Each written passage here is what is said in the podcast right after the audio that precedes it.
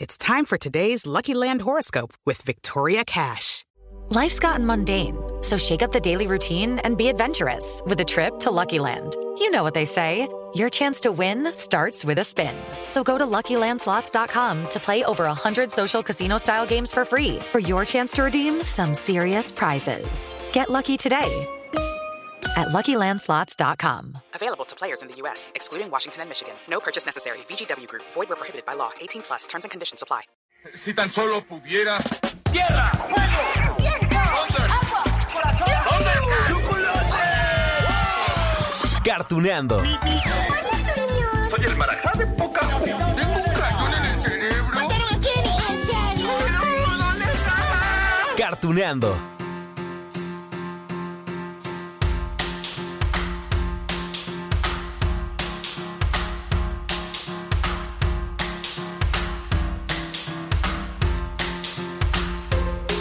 Amigos de Cartuneando, ¿cómo están? Oigan, hoy los vengo a consentir con un capítulo dedicado a una serie que, bueno, ha sido tan exitosa, tan exitosa, que, bueno, ya hasta tiene conciertos, ha presentado espectáculos en el mismísimo Vive Latino y además, bueno, ha dado paso a todo tipo de stickers, memes, GIFs, ilustraciones, con lo cual, lo que quiero decir es que sus personajes están tan presentes que ya forman parte de nuestro día a día, de nuestra conciencia colectiva, dirían algunos. ¡Oh!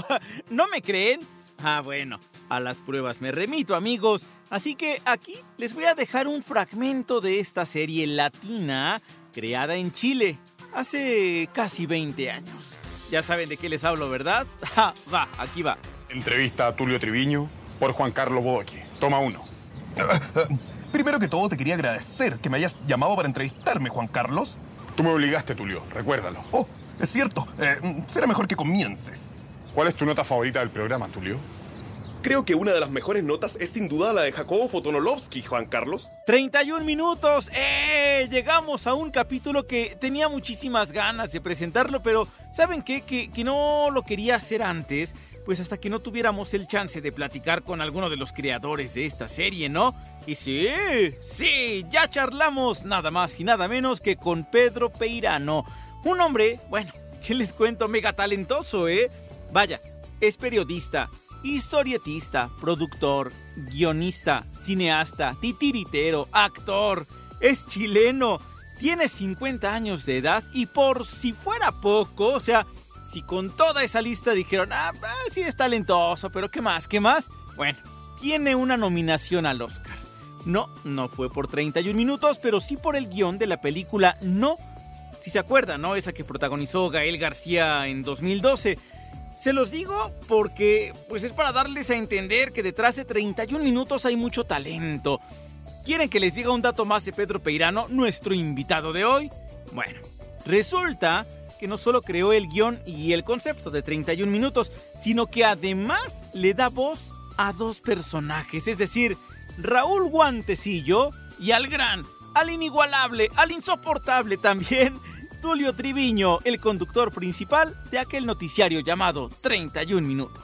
Ahora en exclusiva tenemos en nuestro estudio a un controvertido entrevistado, una persona que la sociedad ha ignorado completamente. Con nosotros, el señor Invisible Mudo. Señor Invisible Mudo, buenas tardes. Cuénteme, señor Invisible Mudo, ¿por qué se cree yo? No voy a aceptar insultos, señor Invisible Mudo. Es mi programa. Lo siento, su tiempo se acabó. Ese Tulio. No, hombre, sí, de una vez se los presento. Les cuento más de este personaje, ¿no? Miren, Tulio es el rostro principal de este programa 31 Minutos, que por cierto es una parodia de un noticiario chileno que se llamaba 60 Minutos. Ya saben que había esas franquicias, ¿no? Acá en México era 24 horas, en Estados Unidos también tenían 60 minutos, bueno, en Chile tenían 60 minutos y 31 minutos, pues era, digamos, esa parodia de ese noticiario que era muy famoso por allá de los 80. Tulio es millonario. Proviene de una familia, bueno, con gran participación en la historia de Titirilequén. Si se acuerdan, ¿no? Que era el pueblo natal, del que no le gusta hablar mucho porque dice que es un pueblo y no sé qué tanto. Bueno, a temprana edad, Triviño ingresa a esa manada de Apunque, con los scouts. Y entonces allí conoce a su gran amigo, al de toda la vida, Juan Carlos Bodoque. Pronto logra... pues un importante puesto de reportero en un canal venezolano, un canal de televisión que estaba especializado en los escarabajos. Él dice que era un trabajo aburrido, ¿no? Pero que le apasionaba. El caso es que vuelve a Chile después de que Bodoque, Juan Carlos Bodoque, pues le escribe contándole que había un programa donde estaban buscando talento y no sé qué tanto. Y por cierto, bueno, ya que miren, estamos hablando de Juan Carlos Bodoque, vamos a escucharlo y ahorita les cuento un poco más. Por cierto, este personaje tiene aracnofobia. Para combatir mi aracnofobia, la doctora me envió donde el profesor Nivaldo Churreto, un excéntrico entomólogo. Buenos días, amigo. ¿Usted es el experto en arácnidos? Claro que sí, amigo. ¿En qué puedo ayudarte? Tengo aracnofobia y usted es el único que puede salvarme. Pasemos a mi cobaya. La principal característica de las arañas es que tienen 8 patas. Ok, va. Hasta allí todo bien, ¿no? Ya hasta aprendimos en este programa sobre las arañas. Bueno, ya les mencioné entonces a Juan Carlos Bodoque. Ya lo escuchamos. Era ese personaje de color rojo, una playera a rayas, por lo regular. Luego medio cambiaban allí, se ponían otras cosas, ¿no? Híjole, lo que pasa es que se supone que son buenos amigos. Tulio Triviño y Bodoque, ¿no? Juan Carlos en algún momento le dio que le escribió una carta, ¿no? Y le dijo a Tulio que había una vacante en un noticiario de televisión. Y claro, eso hacen los amigos. Cuando hay una oportunidad, un chance, pues das el pitazo, das allí el aviso. Lo que jamás imaginó Bodoque era que su amigo se quedara con el puesto principal, el de conductor, que él también quería. Ese Tulio es egocéntrico, es vanidoso, es déspota, ambiguo. No tiene tan buena memoria, ¿eh? Para algunos temas es bien ignorante. Pero eso sí, siempre le echa ganitas. Intenta mantener, digamos, la dignidad del noticiario. Lo malo es que, por lo regular, su trabajo lo hace sufrir. Se pone muy mal, muy mal. Bueno, su humor, ¿qué les cuento, no? En esas transmisiones cuando no salen como él quiere. Bueno, por lo regular no salen como él quiere, eso es bien frecuente. Por ejemplo, miren, en esta transmisión. Bueno, lo he pensado y tal vez no me retiren nunca. ¿Nunca? ¡No! ¡Corten! ¡Tulio, eres un sinvergüenza! ¡Pero si le encanta hacer el programa! Maldito. ¿Qué te pasa, Juan Carlos? ¡Egoísta! ¡Ay, no me pegues! ¡No te pongas así! Siempre supe que eras así, un pésimo amigo. ¡Toma! ¡Ay, toma. duele! Te lo tienes merecido, ¡socorro! Tulio. No quiero seguir siendo un mequetrefe de bolsillo. Juan Carlos, te prometo que te daré tu propia sección. ¡Oh, ya la tienes, ¿verdad? ¿Cómo no se va a estresar el buen Tulio Triviño con estas cosas? Bueno, es que las cosas no salen como él quiere. Digo, yo soy periodista. Me ha tocado estar al frente, pues, de algunos noticiarios, ¿no? Y sí se siente feíto cuando algo falla. Pero bueno, esa es otra historia. Y claro que el tono del programa es una parodia. Es caer en lo absurdo. Y eso es lo divertido. A ver, les voy a regalar otro ejemplo. ¿Se acuerdan de ese episodio donde están transmitiendo en vivo un asalto desde una casa? Es esto. Ya ha llegado a la casa donde está a punto de cometerse un robo. En estos momentos, el señor ladrón está intentando entrar. Vamos a intentar acercarnos para que nos dé alguna declaración. ¡Vamos! ¡Señor ladrón! ¡Señor ladrón! ¡Silencio! ¿Qué le pasa? Para 31 minutos, señor ladrón. Pregúnteme nomás, lo que quiera. Patana Tufillo era la reportera a cargo de esa transmisión. No, hombre, ya escucharon ustedes, ¿no? Que entrevistó al asaltante. Ah, pero eso no fue todo. ¿Quieren saber qué fue lo más absurdo? La transmisión siguió y Patana Tufillo, bueno, se metió a la casa con todo y el ladrón, ¿no? Y se encontraron a la dueña de la casa y también la entrevistó en pleno robo. ¡Qué cosas! Ya estamos de vuelta en el asalto en vivo. Esta vez desde dentro de la casa robada. El ladrón ya ha podido ingresar y está revisando el lugar. Estamos con la señora Inés, que es la dueña de la casa. ¿Cómo está, señora? Emocionada por salir en la tele, pues. ¿Qué va a hacer ahora que le están robando? Bueno, me voy a poner a llorar y después me voy a quejar de que hay muy poca seguridad. Total que ese es el tono de 31 minutos, con sus diferentes personajes. A ver, ¿de quién más se acuerdan? A ver, hagan memoria. Vamos a recordar algunos, vamos a enlistarlos. A ver, les presento a Juanín Juan Harry, uno de los mejores amigos de Tulio Triviño, de Juan Carlos Bodoque. ¿Se acuerdan que se lo encontraron cuando estaban perdidos en el bosque? Ya ven que eran Boy Scouts, ¿no? Bueno, se supone que Juanín es el último ejemplar en su especie. Es blanco, es como una especie chistosa ahí del Hombre de las Nieves, ¿no? No sé, así me lo imaginaba yo. Lo único que sabía decir en aquel entonces era Juanín. Entonces lo bautizan justo como Juanín. En el noticiario se convirtió en productor, en coordinador de piso. Su trabajo era encargarse de que todo saliera correcto para transmitir el programa al aire. Ah, bueno, hay un personaje también que a mí me encanta. Es que es un perro chihuahua, como mi vara, mi perrito. Este perro chihuahua es Mario Hugo, el reportero y encargado de la sección La Dimensión Hermosa y Desconocida. Pobrecito Mario Hugo. Ay, es que su historia está bien triste. ¿Sí se la saben? Híjole, es que miren, lo que pasa es que cuando era un bebé, un cachorrito, su mamá lo lleva, ¿no? Una vez a una verdulería para comprarle una col, un repollo. Según esto, que porque le iba a preparar un helado favorito, el suyo era el de repollo. Entonces dijo la señora, vamos por tu repollo. Pero ¿saben qué pasó? Que la señora se le olvidó a su bebé en la verdulería. Lo confundió con una col, se lleva la col, deja al perro, a su bebé y lo abandona allí 12 años. Uf. Sepa Dios cómo aprendió a hablar, porque intentó comunicarse, cuenta él, con las verduras y pues obviamente no recibía respuesta. El caso es que ya como adulto lo conocimos así, a ver, en la playa. Hola Tulio, me encuentro aquí reporteando desde la playa. Como dato te puedo decir que aquí hace mucha calor, así que para otra vez no voy a venir con terno, voy a venir con chores. Eso, más adelante otro interesante informe. Ahora en exclusiva, el ruido del mar. Ay, pobrecito. Claro que también están Policarpo Avendaño, es el presentador de los espectáculos. ¡Qué hermoso trabajo!, digo yo. Y entre sus funciones está la de crear el top 10 de los videoclips. Lo malo es que siempre ponen en los primeros lugares los videos de sus familiares, de sus amigos. Ay, ese Policarpio. ¿Quién más me falta? Bueno, es que son un montón. Balón Bombola, Mico el micrófono, ¡ay, calcetín con rombos, man! Tennyson Salinas, cómo no, Guachimingo, Guaripolo, Carla Rubio, que era una muñeca. No, hombre, son muchísimos. Lo que pasa es que la historia de 31 minutos es muy grande. Ya les dije hace rato, están por cumplir, pues, 20 años, ¿no? 2 décadas. Ahora mismo les voy a contar un poco más de detalles antes de irnos a la entrevista con Pedro Peirano. Miren, a ver, un dato importante es que además de Pedro hay otro creador de 31 minutos. Él se llama Álvaro Díaz. Bueno, de hecho, él también da voz a Juan Carlos Bodoque, ¿no? Como tenía que ser, y también al Balón. La serie, a ver amigos, se estrenó en marzo del 2003. Es decir, estamos a nada de esos 20 años. Por eso les digo, sí, por supuesto, es una historia muy grande. En 2003 solamente se transmitió en Chile, pero ya para el 2004 hasta el 2007... también la pasaban ya en América Latina, ¿no? En Nickelodeon.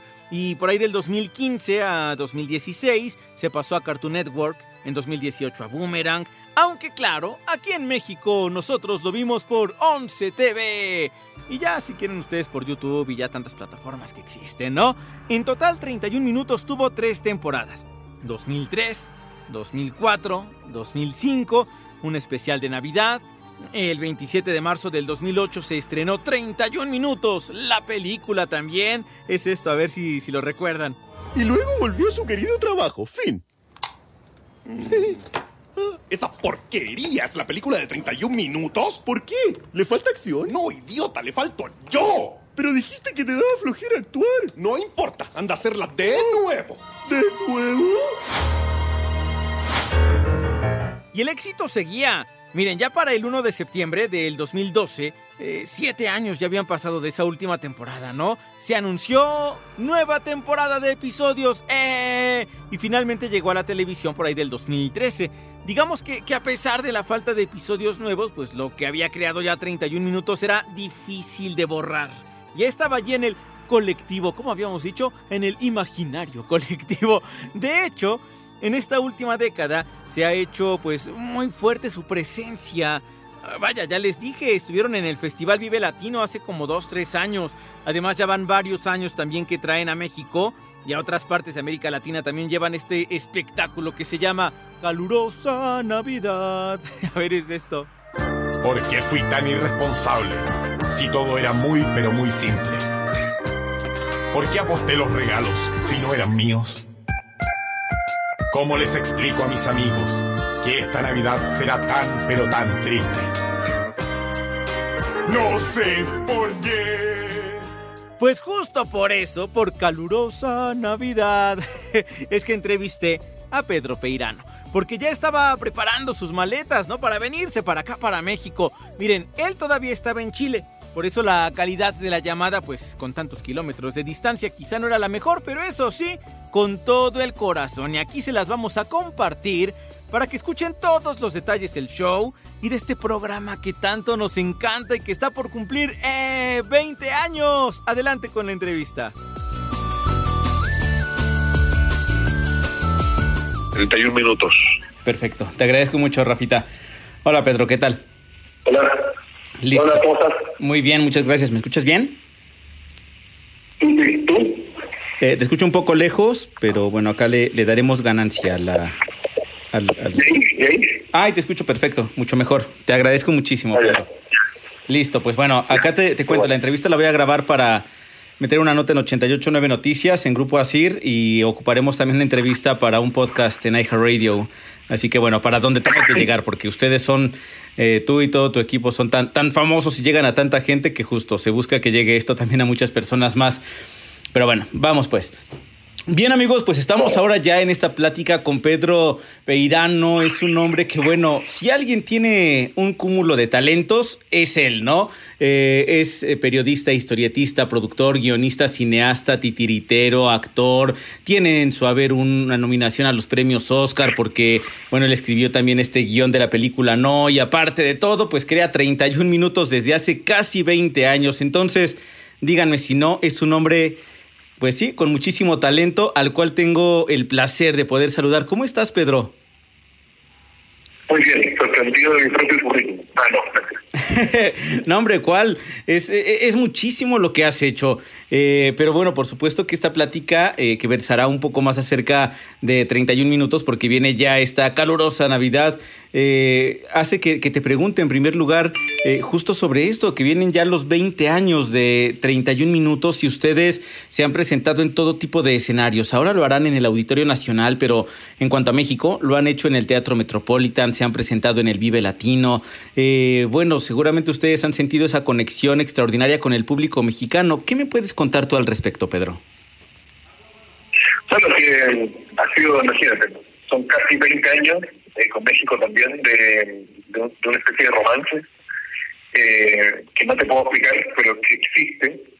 Te puedo explicarlo un poco porque nosotros cuando chicos consumíamos mucha televisión mexicana y todos los doblajes eran mexicanos, entonces también siempre hemos sentido que es como devolverle un poco la mano a México, haber hecho 31 minutos y que le vaya así de bien en México.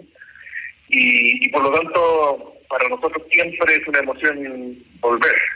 Es como nos sentimos muy en casa y sentimos que sobre todo nos sentimos que como que nuestro trabajo vale la pena y nos hace viajar así y nos hace sentirnos tan bien y tan cómodos en otro país, porque es otro país. Claro. Aparte, bueno, en estos casi 20 años, casi 2 décadas, el público ha crecido con ustedes y han tenido nuevo público que va llegando y nuevos chavitos, nuevos niños y niñas que se unen a este público. Pero vaya, hay personas que empezaron viéndolos cuando estaban en sus 10 y tantos o antes de los 10 y ahora que están en los 30 y tantos, siguen con esa ilusión, ¿no? O sea, uno ve a los títeres, ve a los personajes, escucha a Tulio y esta cosa de la imaginación que se activa es algo extraordinario. ¿Cómo ocupar esa imaginación, Pedro, para cumplir una de las funciones que ha tenido 31 minutos para muchas personas, que es justo esto, la imaginación, pero también el saber divertirnos informando, no sé, es como una dupla o muchísimas funciones que han hecho ustedes, pero ¿cómo ocupar la imaginación para todo esto? Bueno, yo creo que es un poco incentivar la curiosidad, básicamente, y como la curiosidad es algo que nosotros tampoco hemos perdido, creo que al final es algo que para nosotros en términos de una experiencia, tal como es para el público, desde el escenario, desde la producción, pero la experiencia ha sido de aprendizaje también. Entonces creo que es una razón por la que nosotros sentimos que ha sido un viaje compartido con el público. Como nosotros nunca lo hemos visto como desde la verticalidad, siempre ha sido una relación horizontal. Entonces, es sorprendente. pero a la vez natural el hecho de que el público siga estando con nosotros, porque nosotros seguimos estando con nosotros también, pues como que no está acompañado con la gente que le gusta 31 minutos. Ha sido un crecimiento mutuo. Claro. Yo creo que eso es distinto a otras experiencias de otra gente, yo creo. Pedro, ahora esta permanencia que han tenido de décadas ya, a partir del próximo año ya se contará en plural, en décadas. Hay muchos conceptos que tienen que ir evolucionando también, desde caricaturas, programas de televisión, porque por supuesto no es lo mismo, el mismo mundo ahora que cuando se estrenó. Ustedes han tenido que hacer modificaciones. ¿Y qué te significa esto de lo políticamente correcto o incorrecto que ahora no solamente en la industria audiovisual latina, sino también en la hollywoodense, por ejemplo, en la europea, se retoma mucho esto, ¿no? De no decir ciertas cosas, de sí mencionar ciertas otras, para no ofender al público. ¿Les ha pasado esto a ustedes? Yo supongo que el paso heavy con el programa, que debe tener cosas muy anticuadas. Por ejemplo, al principio había casi no personajes mujeres, porque nosotros éramos hombres, no entendíamos eso, veníamos de una cultura en que en general los programas eran puros hombres y una mujer. Entonces, ese tipo de cosas está súper bien que avancen y que cambien, así que... Pero otras como el lenguaje, por ejemplo, idiota nos ha sorprendido. Para nosotros idiota es una expresión que no es como más divertida que ofensiva, es ofensiva pero divertida en Chile, pero en otros países, incluso en México, idiota tiene una carga mayor. Entonces hay una cosa muy de lenguaje que también es difícil de ver, pero en general no nos ha pasado tanto. Nada es monstruosamente difícil de superar, porque al final el programa, su humor es absurdo, entonces su conexión con la realidad es desde como te decía, de la curiosidad, desde cierto grado de relajo. Entonces es menos difícil enfrentar críticas de ese tipo. Ahora, es súper pesado porque nunca sabéis qué puede estar aprendiendo aquí, pero bueno, si la intención es buena y la intención es no ofender a nadie, creo que es más fácil enmendar caminos en un mundo distinto al que fue, digamos. Claro. Oye, Pedro, también, ¿cómo viven ustedes toda esta fama que se ha ido a todo tipo de vertientes, ¿no? Una de ellas, los memes, los GIFs, que ahora vivimos tan en los celulares, que ustedes están tan presentes también, ¿no? Todos los personajes de 31 minutos tienen, bueno, infinidad de stickers, de memes, de todo tipo de lenguaje audiovisual. ¿Cómo lo toman ustedes? Porque hay muchas personas que a lo mejor a través de allí se va creciendo también el público. ¿Cómo lo toman? Bueno, uno tiene que tomarlo como lo que es, como que ya 31 minutos es parte nuestra y parte del público. Entonces hay una apropiación del público de parte de los personajes que nosotros no podemos controlar, y aquí controlar algo que sucede y es de ellos. Entonces, cuando ya después de 20 años un programa muere o sigue en la conciencia colectiva, ¿sí? Entonces creo que hay mucho de componentes de conciencia colectiva. A mí me llegan memes de 31 minutos todos los días, siempre son chistosos, bueno, algunos no, pero en general uno se ríe mucho con ese tipo de humor y lo encuentro genial. Entonces creo que es una manera de mantenerlo, de que se mantenga vivo el programa en la conciencia de la gente. Lo mismo pasa con las canciones son como, son nuestras, pero las canta cualquiera, y yo supongo que cuando ya no hay que ni un recuerdo de 31 minutos me siento a cantar y mi hija me habló igual. No, hombre, de hecho, por eso es que ahora se van al Auditorio Nacional, ¿no? Que es un escenario enorme, que tiene su historia, que tiene su relevancia. Y con esta Navidad que muchos se saben todas las canciones que van a presentar allí. Por último, cuéntame, Pedro, ¿cómo es la Navidad para ustedes? Que quizá muchos... con esto de los hemisferios y tal, no lo toman tanto en cuenta, pero algo tiene que ver obviamente el nombre con esto, ¿no? Para ustedes en Chile, ¿cómo es la Navidad? ¿Y cómo ven la Navidad que se festeja en otras partes del mundo? Bueno, lo principal, y de hecho todo el concepto de Calurosa Navidad es que nunca nosotros cuando chicos vimos una Navidad en que hubiera calor, en que el sol quemara, en que los fantaclosos están muertos de calor detrás de tu, bajo tu traje súper grueso. Todas realidades de Latinoamérica y Chile. Entonces, nuestro primer instinto fue hace ya 20 años hacer un especial de Navidad que fuera ese tipo de especial de Navidad que nos hablaron nosotros los latinoamericanos, y nuestra Navidad, y el calor que hay, y nuestras costumbres. Entonces fue muy divertido hacerlo en un instante porque era una humorada hacerlo así, en un mundo en que todos los otros especiales son de nieve, de frío, de chimeneas prendidas.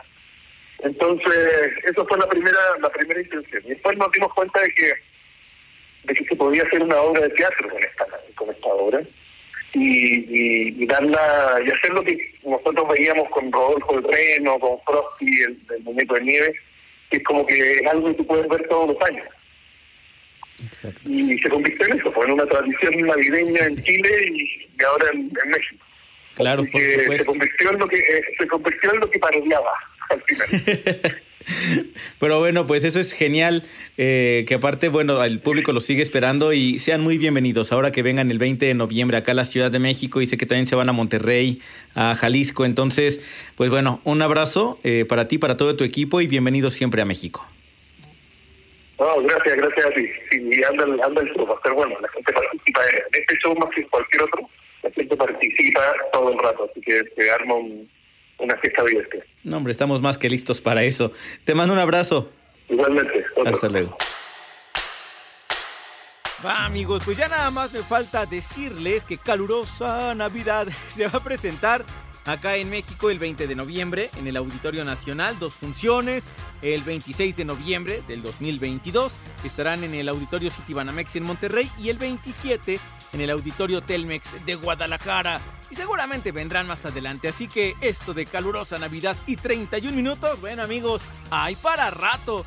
Por lo pronto, amigos de Cartuneando, yo les dejo un gran beso, un gran abrazo, y nos escuchamos en la próxima.